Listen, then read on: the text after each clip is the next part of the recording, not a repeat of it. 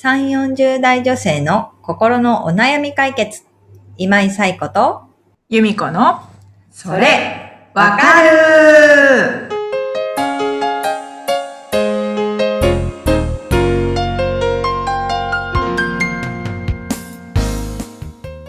はい、ということで、えー、9月第3週のそれわかるが始まりました。本日もよろしくお願いいよろたししくお願います。します。はい、ということで、えー今週もお悩みお寄せいただきましたので、由美子さんご紹介をお願いします。はい。ブックさん38歳の方からです。はい。ついこの間、息子過去4歳にママの夢は何？と聞かれ、答えられない自分に愕然としました。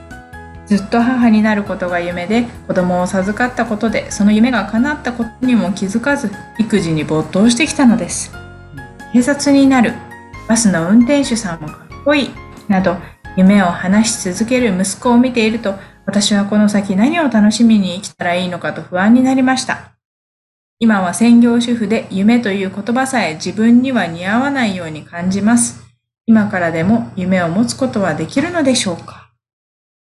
というお悩みをお寄せいただきました。あはい、ムックさんありがとうございます。りがとうございます。はい、夢。ね、うん。子供は無邪気に聞いてきますよね。夢。本当にママの夢は何とか。ママは、あの、うちの子供も、ママは大人になったら何になるのって聞いてきたりとか。結構あな、ーね結構な大人ですみたいな感じなんです。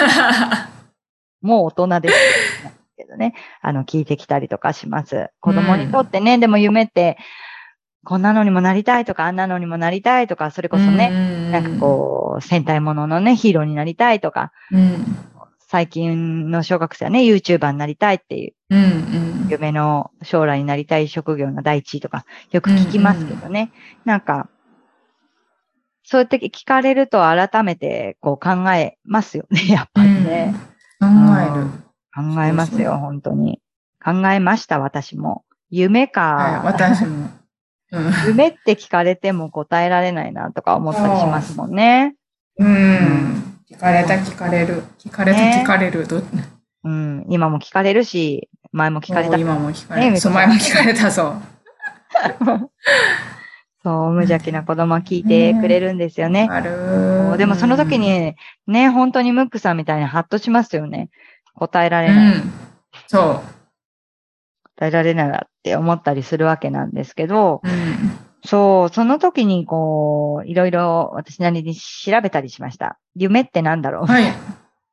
はい。夢を、な、国語辞典的に引いてみたりとか、あとは、うん夢について語ってる人の記事読んだりとか、いろいろしたんですけど、なんかでも、こうね、夢は、こうなんかこう、有名な方の名言みたいなのとか見ると、夢は、こう、夢のままで叶えるものじゃないとか、だから夢じゃなくてうん。目標にするんだみたいなこととかを見たりとかね。あかまあ、大人になったりとかすると、そうそうなるわけですよね。であも、うん。だからといって、こう、例えばオリンピック選手とかのインタビューとかね、見てると、子供の頃にオリンピックに出るってうん。思った夢を叶えたりとかしてるわけですよ。だからうん、なんとなくこう、私はいろんな方の名言に触れたりとか、インタビューを見たりとかしながら、夢って人によって定義が違うんだなっていうことを思 ったわけですうね。んだからその夢って聞かれて、まあ答えられなかったわけですけど、うん。ね、ムックさんも答えられない、愕然としたりとかするわけですけど、うん。夢っていうものの定義は自分で持っていいのかなって思うわけですね。うんそう。あの、ムックさんの言う今のこう、夢がないっていうのって多分こう、子供、お子さんにとって夢って職業ですよね。こう、うん。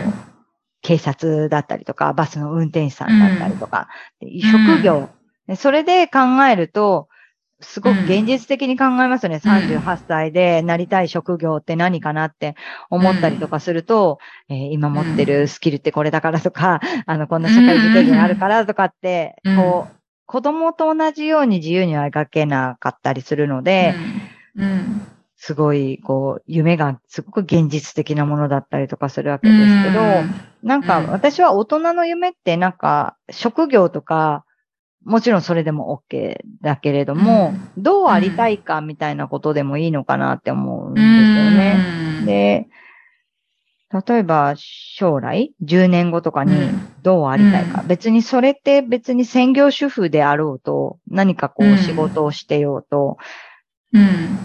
まあ、例えば家族仲良く暮らしてたいみたいなことだったりとか、子供が、あのー家から巣立っていった後、うん、えーパートナーである夫と、あのーうん今と同じように仲良くしてたいみたいなことだったりとか、なんかそういうことでもいいのかなっていうのはすごい思っているので、なるほど。うん。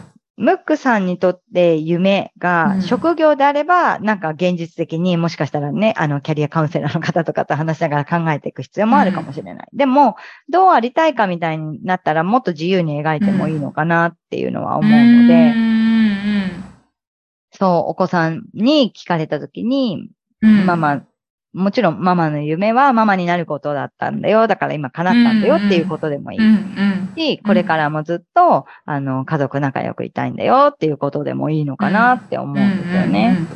そう。なんか子供にとってはすごくこう無邪気にね、うん聞いてみただけの質問がすごく深,、うん深すぎて、深す、そうそうそう。母にとっては深すぎてみたいな、そう。そうなんですよ。ねえ、ゆみこさんどうですか？いやー、本当に。もう、ムックさんの投稿後3週続いても、ん自分投稿したかなっていう。心の叫びがね、そう。お悩みになってきますよね、これ。わかる。そう、うんそう、自分、こう、そういう言葉さえ自分には似合わないように感じますっていうのもすごいなんかよくわかるし。うんうんうん。でも今、サイコさんの話聞いて、その、うん、なんて言うんだろう。別に自分でうん。これぐらい稼ぐとか、うんうん状況的になんかちょっと、なんかちょっとしっくりこないなみたいなやっぱり思うじゃないですか。うんうんうんでそのキャリアに戻ったところでそんなずっと続けてる人とうん。は同じにはできないとかうん。思うけど、うんでもその確かにその家族仲良くうん。入れるようにしたいとか、うん。こうあの子育てが終わったら二人でどっか旅行行きたいとか、なんか、うんそんなんでもいいのかなうん、と思ったら、うん。いいいいんじゃないかなって思った。まさにそうです。いいんです。うん いいんですよね、そう。だ本当い、いろんな方のインタビューっていうか、見たりとかするんですけど、本当に人それぞれなんですね。夢じゃなくて目標を持とうみたいな人とかもいて、やっぱりそういう人って何かこう目標を立てて叶え続けてる人、達成し続けてる人なんですよね。うん。それってすごいことうん。だけど、うん自分がそんなに努力し続けられるかって言ったらうん。すごいダメ人間みたいなんですけど、そんなに頑張れないかもとか、ね、うん。思っちゃったり。そそうするとなんか自分って大したこと、ね、ないというか。ね、さっき由美子さんが夢を、ね、夢っていう言葉さえ自分に似合わないみたいなところに共感するっておっしゃってましたけど、なんかそんな感じになっていくんですよね。うん。でも、本当に、あの、いや、ムックさんの母になることがずっと夢で、それを叶えてるって、もうそれはそれでもう人生のね、夢を叶えてすごいうん。素晴らしいことじゃないですか。うん。でも、その夢に、が叶ったことに気づかないぐらい子育てに没頭してたんですよ。それってすごくないですか、うん、夢達成した万歳じゃなくって、うん。多分今その、夢が叶い続けてるみたいな感じだと思うんですよ。母になるっていうことの夢を今叶え、うん母になった瞬間叶ったんじゃなくて、育児をしながらまだ叶えてるんだと思うんですよ。最中なんだと思うんですよ。それはそれで素晴らしいことで、うん。なんかさらに何かをこう追い求めなきゃいけないのかって思うと、そうじゃない。でも、例えば、その、母になるっていうことだけが人生の夢だと思って、子育てが一段落した時に、うん、なんかもう人生の目的達成しちゃったな、みたいになって、こう、ね、燃え尽き症候群じゃないけれども、なんかもう人生の楽しみを見出せなくなるのは、やっぱりそれはそれで、ちょっと、ね、先週も言いましたけど、人生100年時代なので、うん、育児ってね、まあ今18歳が成人の年齢になってしまったので、18年で終わってしまうわけですよ。そうするとそのね、あとまだまだ人生が、自分の人生があるわけだから、うん、その時になんかこう職業とかそういうことだけじゃなくって、こうね、ありたい状態みたいなところでうん、考えると別に子供が成人してからも母であることには変わりがないわけだし、うん、うん、なんかその状態の中でね、自分が幸せだなって思う、得ることを見つけていければいいのかなっていうのは思ったりもしますよね。だから夢の定義って本当に人それぞれで、うん、ムックさんが思う夢の定義を言そうですね。ってもらって、うん。そう、うんどうありたいかって自由に描いてもらってね。そうそうそうそう。もらえるといいのかなっていうのはうん。思いますよね。うん。なるほど。そう。なんかよくこう、ちょっと最近オンラインカウンセリングが多いので、なかなかうん実。施はしてないんですけど、うん。なんか、前はよくこう、コラージュっていう、こう、雑誌の切り抜きとかでいいなって思ったものとか切り抜いてもらって、一枚の画用紙とかに、うん。ベタベタベタって貼ってもらうみたいなことをやってたんですよね。それも、私は夢なのかなって思うんですよね。で、それをね、実際にこう叶えたい姿みたいなところを描いてもらってやるんですけれども、なんかそういうことも、でも、あ、これいいなとか、こういう暮らしいいなでもいいし、こういう年の取り方いいなでもいいし、うん。あ、こんな風に子育てしたいなとか、こんな風な家族でありたいなとか、こんな家に住みたいなとか、ね、もっと言うとそういうこととかでも全然いいと思うので、その、うん。別に仕事っていうことではなくて、どううん生きたいか、どう暮らしたいかみたいなところで、なんか描いていってもらうといいのかなっていうのは思ったりもします。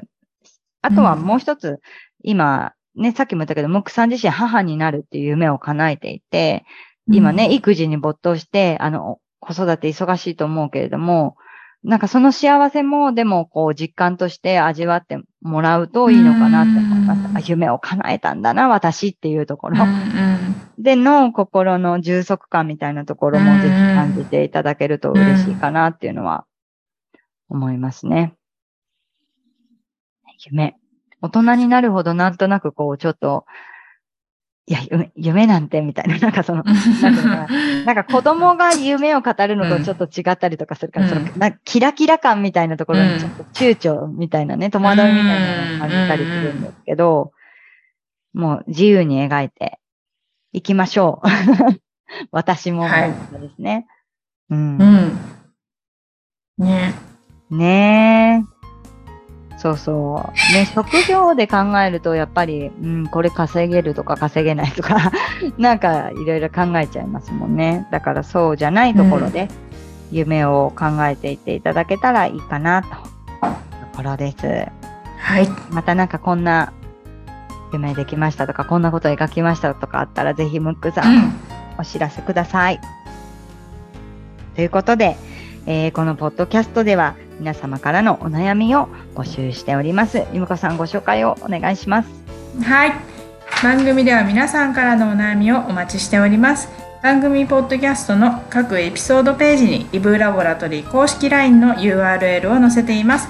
公式 LINE を登録後、メニュー画面よりお悩みを投稿してください。皆様からのお悩みお待ちしております。お待ちしております。ということで、えー、ね、3週連続で 我々の悩みかなっていう悩みいたいいただいてますけれども、はい、あの、ね、悩みって共通してるってことですね。はい、皆さん、あね。ね、また1週間も悩みながら、楽しみながら。はい、過ごしていって、また来週、えーお会いできたら嬉しく思います。はいということで、今週もありがとうございました。ありがとうございました。はい、さようなら。さようなら。